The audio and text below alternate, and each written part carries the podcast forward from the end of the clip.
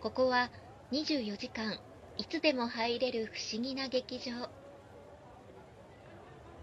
この番組は演劇部の先輩後輩である鎌様と遠藤がおすすめの劇団台本役者さんなどを紹介する番組です。なお私たちは演劇の専門家ではありません。内容についてはご容赦いただけると幸いです。さてそろそろ幕が上がりますよ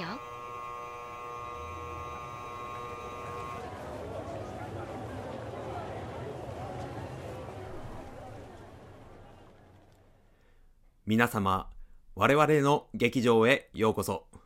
劇場支配人の鎌様でございます。今回もですね、私の一人会で、えーお届けしたいと思います。というのもですね、今回一応遠藤くんたちとあの収録する予定だったんですよ。そしたらですね、あの収録の前日にですね、遠藤くんから LINE が来ましてね、喉が痛くて声が出ないということで、えーっと、すいません。まあ、声が出ないんじゃしょうがないねってことで、まあ、今回私一人で、えお届けしたいと思います。いやね、今回ね、遠藤くんと一緒にやりたかったんですよ。なぜかと言いますと、とりあえず演劇ラジオですね。今回の配信で、ちょうど5周年を迎えることとなりました。わー はい。えーっと、うん、は、恥ずかしいんですよ。あの、一人でこういうことするのね。あの、その場にあったコーヒーの瓶を叩いてですね、ちょっと盛り上げましたけれども。はい、おかげさまで、えー5周年を、えー迎えることができました。本当にね、あの、お聞きいただいている、えー皆様のおかげでございます。お便りね、ご感想いただいている皆さん、それと、えーお聞きいただいている皆さん、本当に、えーいつもありがとうございます。今後も、そうですね、まあ、どこまでやっていけるかわかりませんけれども、えー続けていきたいと思いますんで、えよろしくお願いいたします。はい。ではですね、え早速、すいません。えー早速、えー本日の、えー本編いきたいと思います。舞台監督、影の主役、武漢さんって何するの？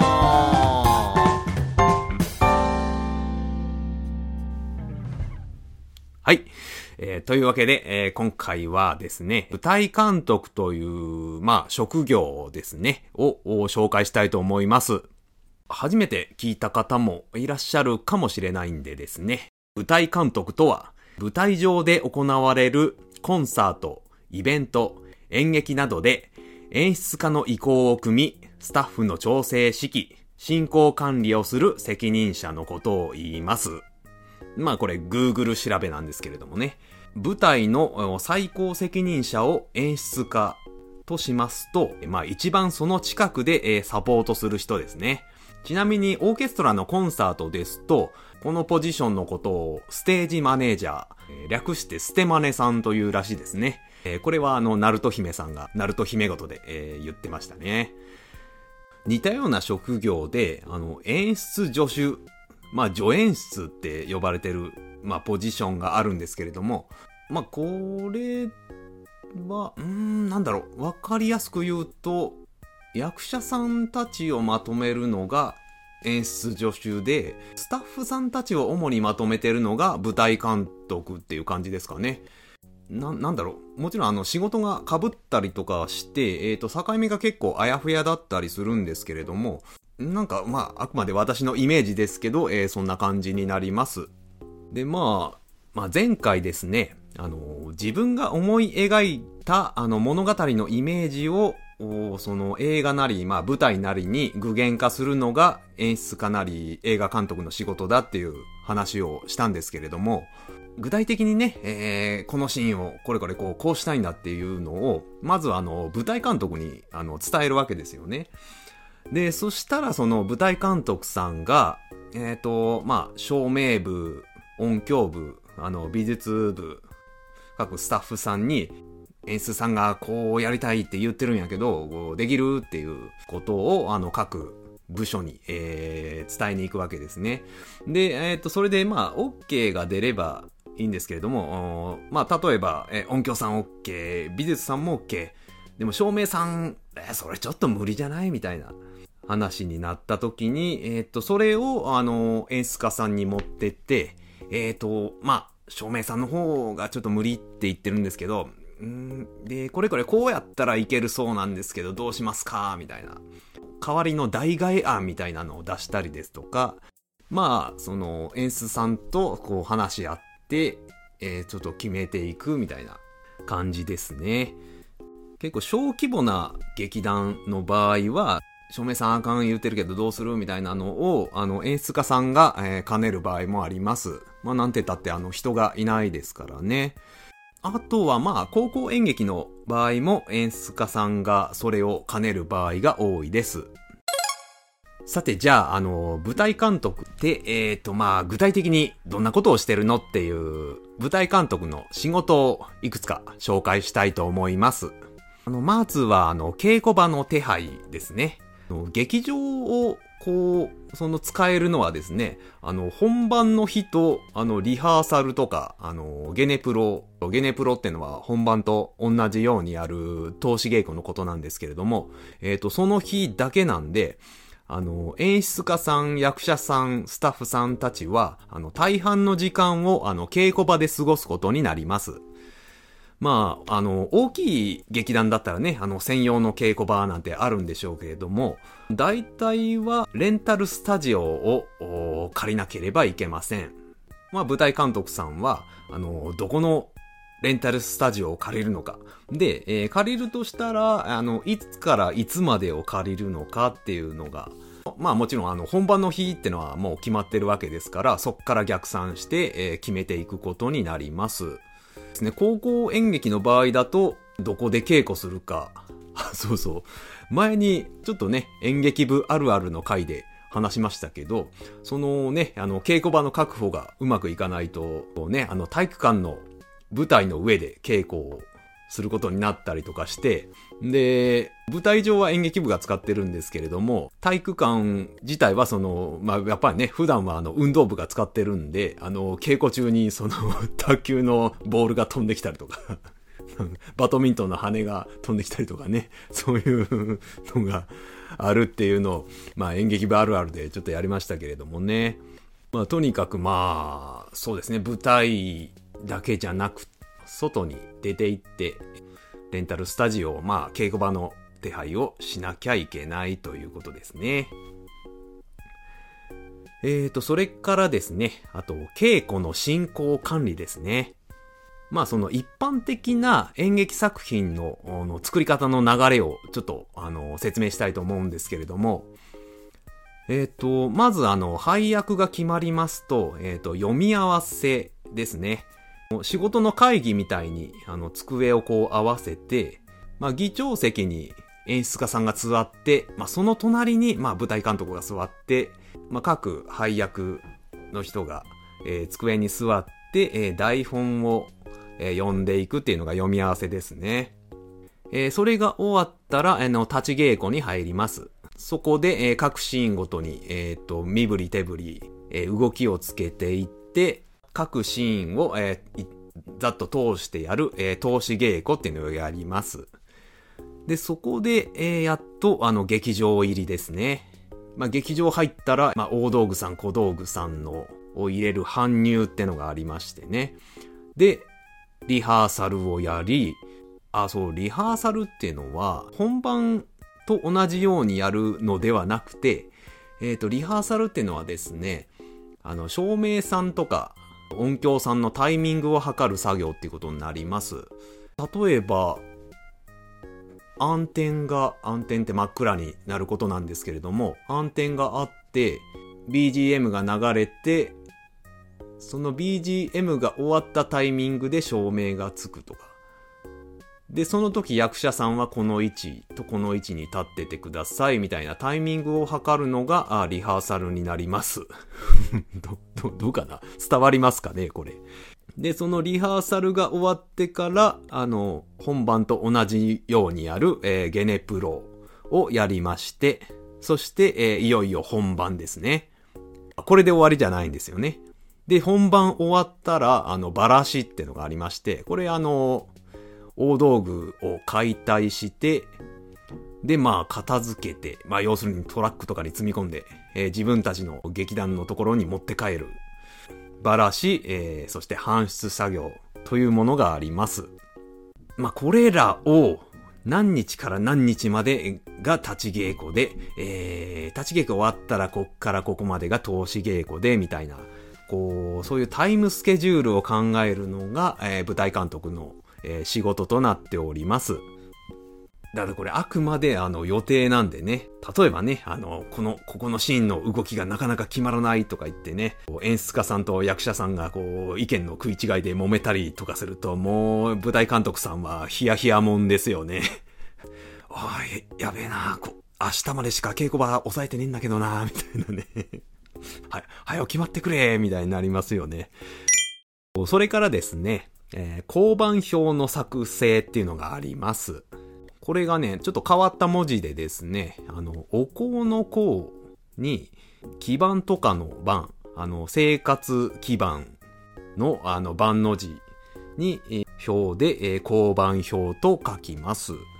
と、こちらはですね、あの、舞台全体の流れが、えー、一目でわかる表になっておりまして、出演する俳優の役名がこう書いてありまして、その人が、あの、どこで登場して、えー、どこで退場するかっていうことが、えー、書いてある表なんですね。で、BGM の入りとか、うん、必要な小道具がこう書いてあったりもします。あの、一人二役なんていう、あの、役者さんもいらっしゃるんで、あの、これがないとね、あの、おい、出番間に合わへんぞ、みたいな、こう、結構ハプニングが起きたりするんで、えー、必ず、えっ、ー、と、舞台監督さんは、この交番表っていうのを作ります。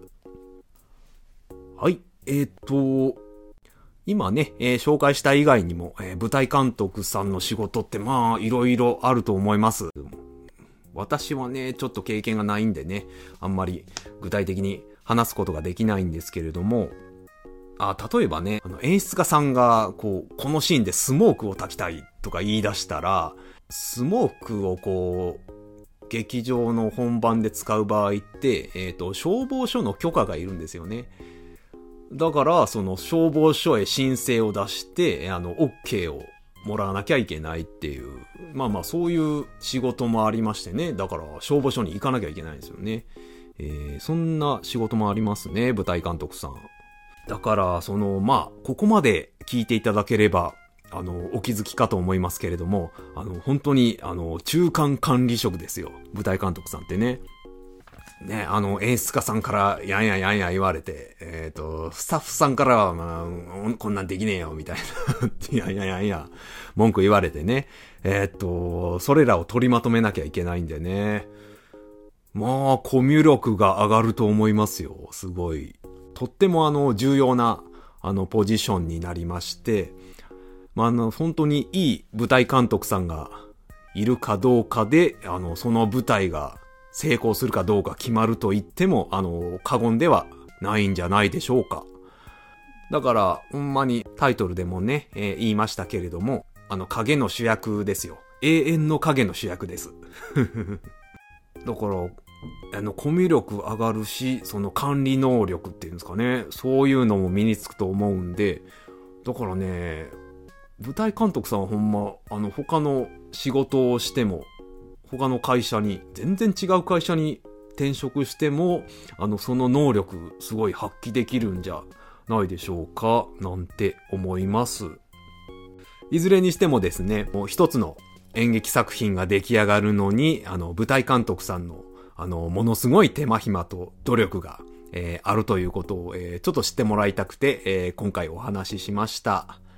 私が行っていた演劇の学校もですね、あの、演劇俳優科ってとこに私はいたんですけれども、あの、やっぱりさ、あの、演劇スタッフ科っていうのがありまして、えっ、ー、と、その人たちと、あの、合同で、まあ、あの、一つの舞台を作ったりなんかもしましたね。で、まあ、学校によっては、その、スタッフ科の中に、こう、舞台監督コースみたいなのも、ちゃんとあったりしますんで、舞台監督になりたいって思ってる方が、聞いてる方の中でいるかわかんないですけれども、あの、ご興味持たれた方は、えー、よかったら、えー、調べてみてください。とりあえず演劇ラジオって言ってくれへん？とりあえず演劇レジオ。レジオじゃないラジオだよ とりあえず演劇ラジオ。はい。では、えー、ちょっとここからはですね、番組にいただいた、えー、ご感想ですね、えー、ちょっと紹介していきたいと思います。ツイッターの、あの、ハッシュタグ、演劇ラジオで、えーいただいた、えーご感想、紹介していきたいと思います。えー、庄司アット、俺たちライブスマターさんからいただきました。えー僕も演劇ラジオ聞かせていただきますね。実は演劇経験ありますといただきました。ありがとうございます。えーこれね、えっ、と、庄司さんね、あの、俺たちライブスマターっていう、あの、ポッドキャスト番組を、えー配信されてる方なんですけれども、えっ、と、私が、ブログでね、俺たちライブスマターの記事を、あの、書いたことがきっかけでね、えー聞いていただきました。で、えー、庄司さんからもう一個いただいております。えー演劇ラジオ。裁判の結果が毎回変わる演劇とか、演劇も進化してるんだなぁと驚きました。過去回どんどん遡り中です。といただきました。ありがとうございます。で、えー、さらにもう一個いただいてますね。演劇ラジオ。知的な楽しみもさることながら、お二人のテンションの差がだんだんと癖になってきました。わら、といただきました。ありがとうございます。あのね、えー過去回どんどん遡り中で、えっ、と、多分あの、いっぱい聞いていただいたと思うんですけれども、これテンションの差ってね、多分ね、遠藤くんのこと言ってるんじゃないかなと思います。遠藤くんね、本当に、あの、その回によってね、えーテンションが全然違ってですね、もういっぱい喋る日もあれば、もう全然喋ってない、もう本当に相槌だけの回とかも、えー ありますんでね。まあそうですね。遠藤くんが食いつかないってことは、なんかこの回ってやっぱあんま面白くないんかな、みたいな。ね、あの、ちょっと一つの指標として、えーやってるんですけれどもね。やっぱりあの、つまんない、つまんなそうにしてる時あるんでね。まあそういう時は、まあ、あんま内容良くなかったかなとか思って、えー次は、ちゃんとね、あの、内容作り込もうかなとか思ってますけれどもね。はい。お庄司さん、いっぱい聞いていただきまして、ありがとうございます。えっ、と、続きまして、えー、サリさんからいただきました。えーちょっとお待ちください。えっ、と、えー演劇ラジオ、お、あれ？どれだ？すいません。ちょっと待ってください。あ、はい。えー演劇ラジオ4。PS4 で VR を体験しましたが、劇場には足を運べなくなってるといったところで、これは新しい楽しみ方でいいですよね。真面目ですみません。といただきました。ありがとうございます。PS4、プレイステーション4か。えーっと、あれですよね。あの、プレイステーション VR ですよね。あのゴーグル。ね、あれ、あれ、サリさんお持ちなんですね。いいですね。あれ、えー高いんじゃないですか？なんか、なんか、ちょっと、え？ちょっと調べたけど、8万ぐらいしよるかな？え？そもっと安いかな？えっ、と、ちょっとわかんないですけど、ね高いですね、VR ゴーグル。なんか安いのもあるらしいんですけれども、どうせならね、ほんと、うわ、すげえっていう、なるやつ欲しいですよね。ねえ、いいなあサリさん。はい、えー、っと、サリさんからもう一丁。演劇ラジオ2幕5回。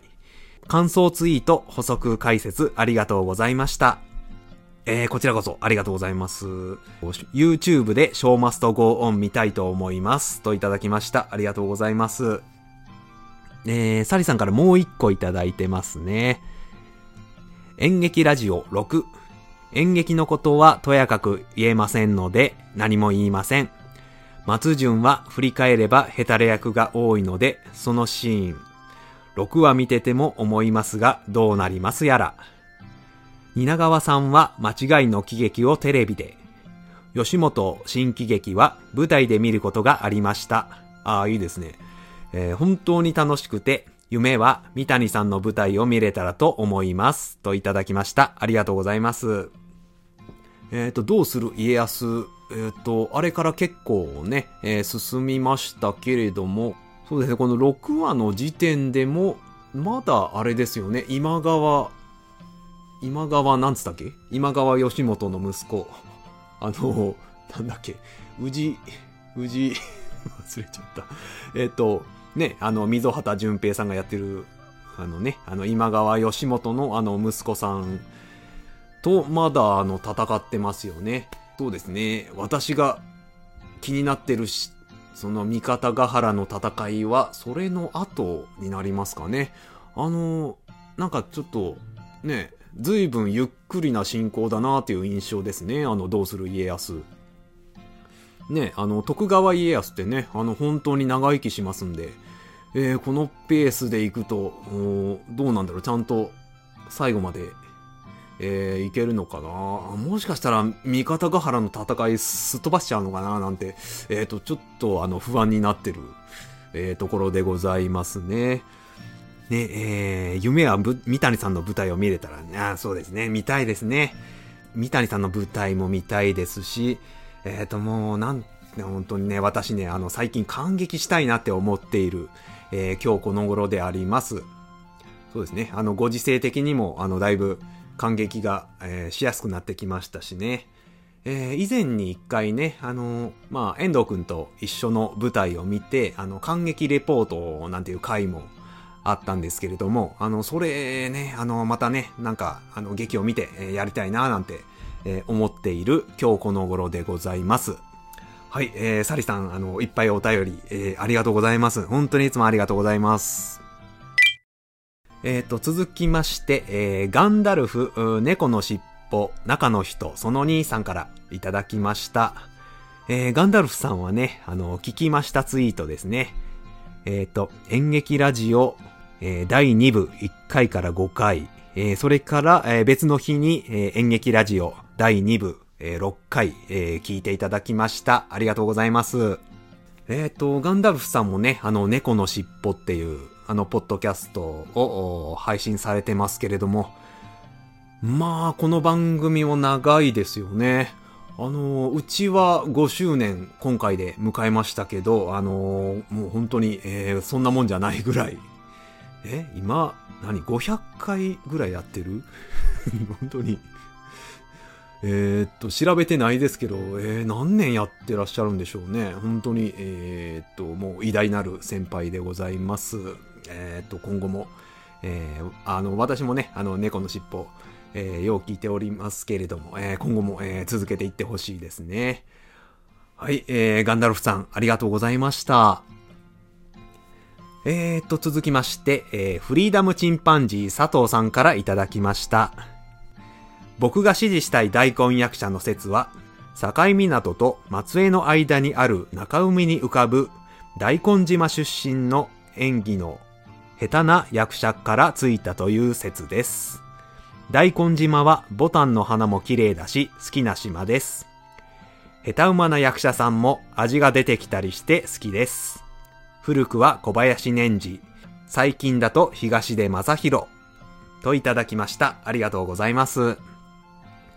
大根島ってね、鳥取の米子と島根の松江の間あたりにあるのかな。ねえ、えっと、これあの、ちょっとこのツイート見るまで大根島って知らなくてね、えっと、ちょっと調べたんですけれども、私ね、結構島が好きなんですよね。あの、私の父親が、あの、三重県答志島ってところの出身っていうのもあるんですけれども、そうそう、本当に島で、あの、一個、ポッドキャスト番組やろうかなって思ってたぐらいで、本当に島が好きでね、えー、大根島ってね、本当にリゾート地で、えー、ちょっと行ってみたいですね。ね、下手馬な役者さんってね、そう呼ばれてる人も結構いらっしゃるんですけれども、そうそう、だからね、このツイート見て思ったんですけれども、あの、まあ、前回、えっ、と、演技が上手い下手とか話したんですけれども、あの、なんだろう、この厳密に言うと、あの、下手な役者さんっていうのは存在しないんですよね。だから、その下手な役者さんっていうのは、その、演技することをやめちゃった役者さん、演技っていうものと向き合うことをやめた人のことを、その下手な役者さんって言うんじゃないかなって、思いました。だからそのね、下手と呼ばれてても、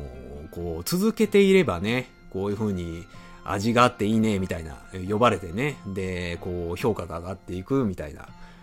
ね、えー役者さん、ね、こういう風に、こういう風にね、えーいらっしゃいますんでね、えーだからね、え私も役者を続けていれば、えそのうち味が出てきたのかな、なんて ね、思いました。はい、えー、佐藤さん、ありがとうございました。はい、えー、っと、いただいたお便りは以上になります。えー今回も、えーたくさん感想いただきまして、えーありがとうございます。本当励みになります。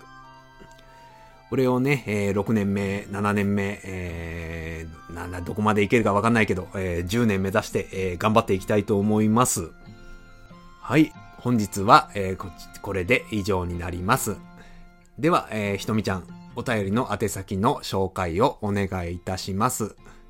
今度こそは、あのそうですね、遠藤くん二人とやりたいですね。やっぱりね、あのー全開になった遠藤くんと、えー収録したいと、えー思っておりますんで、次回はどうなるかちょっとわかんないんですけれども、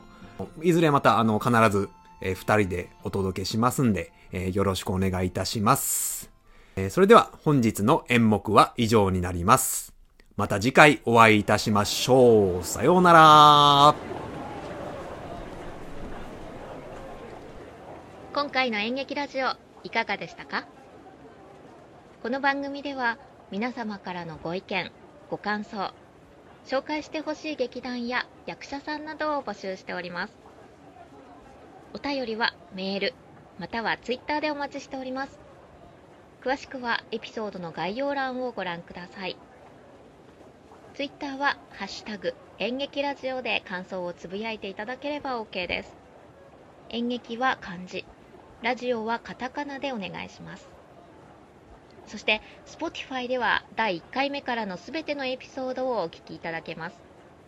こちらも演劇ラジオと検索してください。それでは See you next time ナビゲーターはひとみでした。